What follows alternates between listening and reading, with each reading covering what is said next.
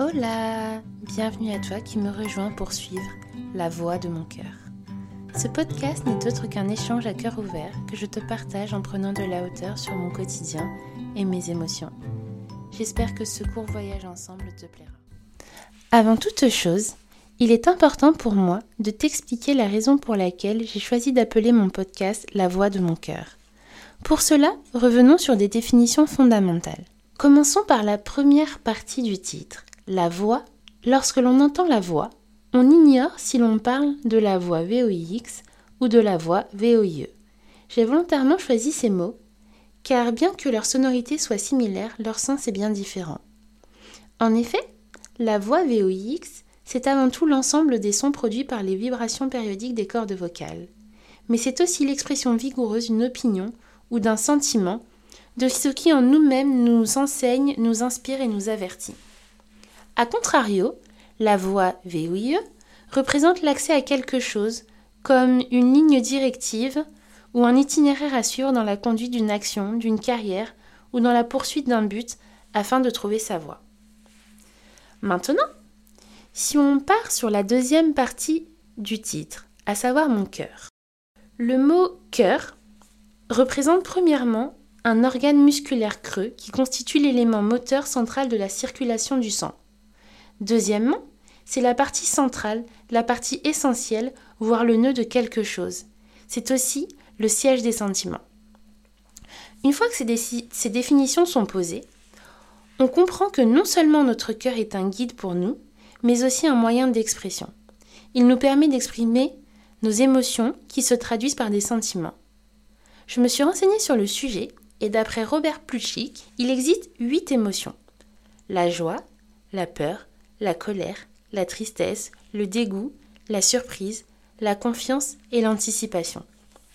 Si tu souhaites en savoir un peu plus, tu trouveras le lien vers son étude sur ma bio. À présent que chaque terme a été expliqué et que tu as compris le sens du nom de ce podcast, il est important que tu saches pourquoi je l'ai créé. Ce qu'il faut savoir sur moi, et c'est la clé de ce podcast, c'est que je suis beaucoup dans la communication. J'aime mettre des mots sur mes émotions et mes sentiments, que ce soit à l'écrit ou à l'oral. Aujourd'hui, j'ai décidé de m'ouvrir à toi afin de prendre de la hauteur et ainsi avoir une plus grande ouverture d'esprit sur la vie et ses moments, pour être capable d'en tirer des leçons et aller de l'avant. Ce que j'appelle des moments, ce sont tout simplement les épreuves. Car pour moi, le mot épreuve est un mot tellement dur que je préfère appeler ça des moments de vie que des épreuves de la vie.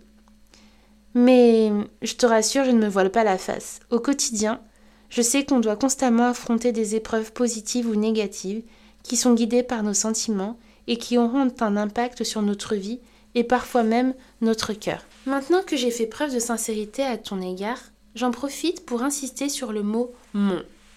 Car je le rappelle, le titre de ce podcast est La voix de mon cœur. Pourquoi j'insiste sur le mot mon? Parce que euh, pour moi, c'est vraiment très important de reparler de ce mot. Je le rappelle, c'est un adjectif possessif de la première personne du singulier. Je te rassure, je ne vais pas te faire un cours de français. Non, non, non. Ce que je cherche à te dire, c'est que cette voix que j'exprime est à moi. Elle vient de moi, elle me concerne et elle m'est propre. Bien sûr, libre à toi de faire le lien ou le parallèle entre ce que je dis et ce que tu vis. Mais en aucun cas je ne parle pour toi. C'est très important que tu gardes cela en tête, car la vie des autres, AVIS, n'est autre que la vie des autres, VIE. Je te laisse méditer cette phrase, mais ne prends pas trop les choses à cœur et surtout, peu importe l'heure à laquelle tu m'écoutes, passe une bonne journée ou une bonne soirée. Merci à toi qui as écouté cet épisode. J'ai pris beaucoup de plaisir à l'enregistrer et j'espère qu'il t'a plu. Si c'est le cas, n'hésite pas à t'abonner, laisser un commentaire et me rejoindre sur Instagram. Merci à toi et à bientôt.